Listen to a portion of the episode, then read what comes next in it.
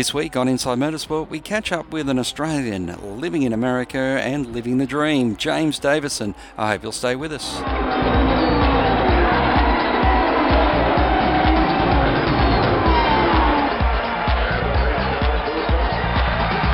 Well, James Davison joins us on the line, and James, I particularly want to speak to you after the remarkable, well, not remarkable, the fantastic effort you put in at Indy this year, getting called up at the 11th hour. Yeah, thank you for having me on the program. Yeah, that was certainly a breakthrough opportunity for me in my career. The Indy 500 is one of the biggest races in the world, if not the biggest, and it was quite a important year for the event, having Fernando Alonso in the race. So a lot of eyeballs were on on the race and fortunately we had a, a very strong run starting at the back of the grid we had quite a bit of adversity against us with the situation that led to me being in the car with Sebastian Bourdais being injured and team losing their primary car. Certainly had a good showing and did my best to try win it. Didn't work out, so I'll be back again to try again. You've been in the United States now for, I think, 11 years, or this is your 11th year over there? Yeah, 12 or 13. Wow. yeah, of course, because uh, you were in the Formula BMW to start with, weren't you? Yeah, back when I was 18, racing against a couple of drivers that have gone on, like Robert Wickens, he drives in the DTM now. Um, but yeah, that that seems like a lifetime ago. I mean, we were all so young and very necessary to go through all the junior formulas and and learn the rope and the scene. Obviously, I uh, was driving on circuits back then that I'm racing on now, and all that experience is invaluable. You have uh, mixed it up too: open wheelers, sports car racing. How difficult is it to one be an Australian in the United States trying to make a name for yourself, and particularly back then because there weren't a lot of Australians at the highest level then, and two, running in different styles of cars like that? Well, firstly, I think being an Australian in America is, is a good thing. We're obviously allies, Australia and the United States.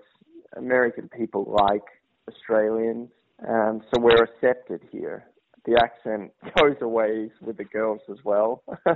like anything, experience is what helps you with things in life. And I've got to the point now where I've gained that much experience that it's very seamless for me to jump in a big, heavy NASCAR where you've got to brake two, three times earlier than you do in an Indy car. You know, I'm racing GT3 sports cars, which then the brake zones are probably in the middle. It's no no problem for me. Um, I think you've just got to draw off of experience and always look to be better and better. Like every industry in life these days, it's extremely competitive.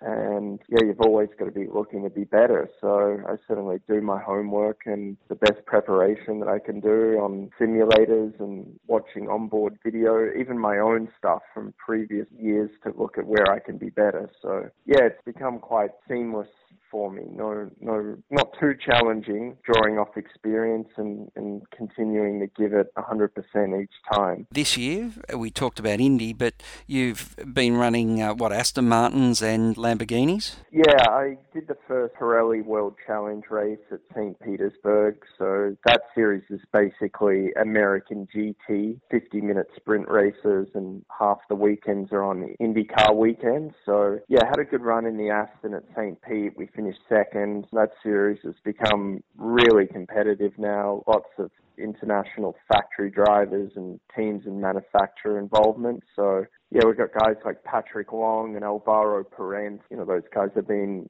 you know, on the podium at the Bathurst 12 hours. So yeah, just to name a few, it's it's a fantastic series. But ultimately, you know, I had been racing full time with Nissan's factory sports car team the last two years, and they pulled the pin on that corporately at the end of last year. And you know, it was a little bittersweet because their calendar clashed with the Indy 500, and that prevented me from doing the 500 last year. So since I didn't have a full-time sports car deal this year, it enabled me to do the 500, which is what I really want to do, what brought me to America, and I'm still able to do sports car races. So I have a, another sports car race coming up two weeks or less, a week and a half. My next race will be at Lime Rock in the IMSA United Sports Car Championship in the Aston. So I'll have a teammate because they're endurance races, two and a half, three hour endurance races, and and then yeah, got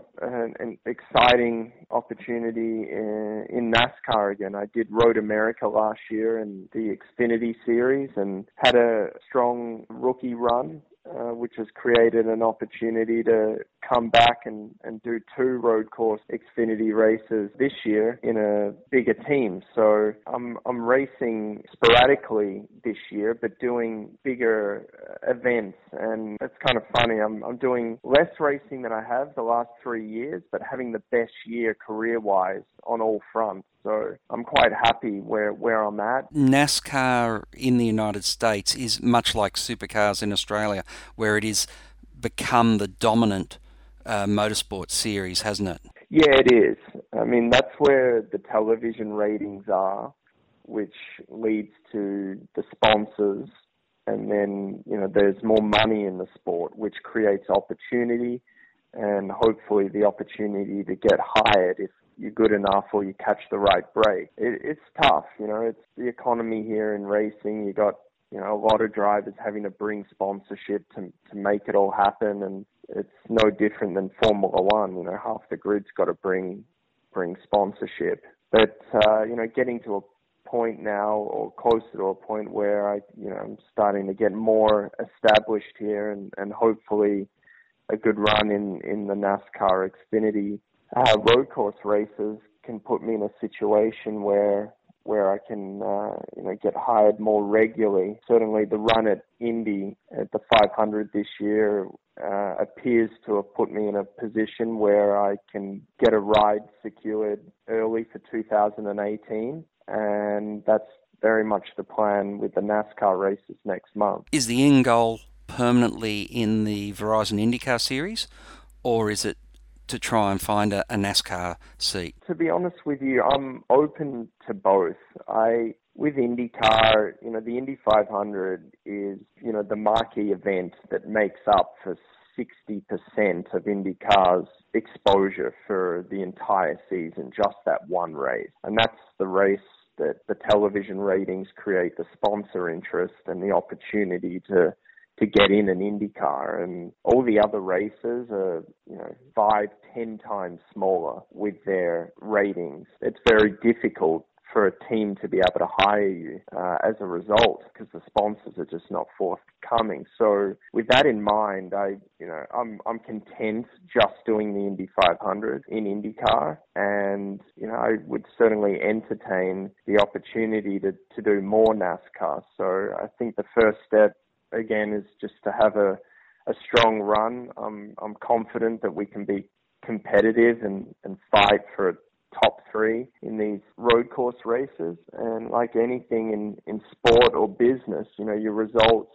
you know, help create opportunity and maybe it'll lead to being able to do some ovals in NASCAR and yeah, see where it goes from there. Um, you know, there's going to be a change of the guard here um, in coming years where you've got all these established drivers in both IndyCar and NASCAR. They're going to be retiring in the next five years, and obviously the next group of drivers are, are going to come through.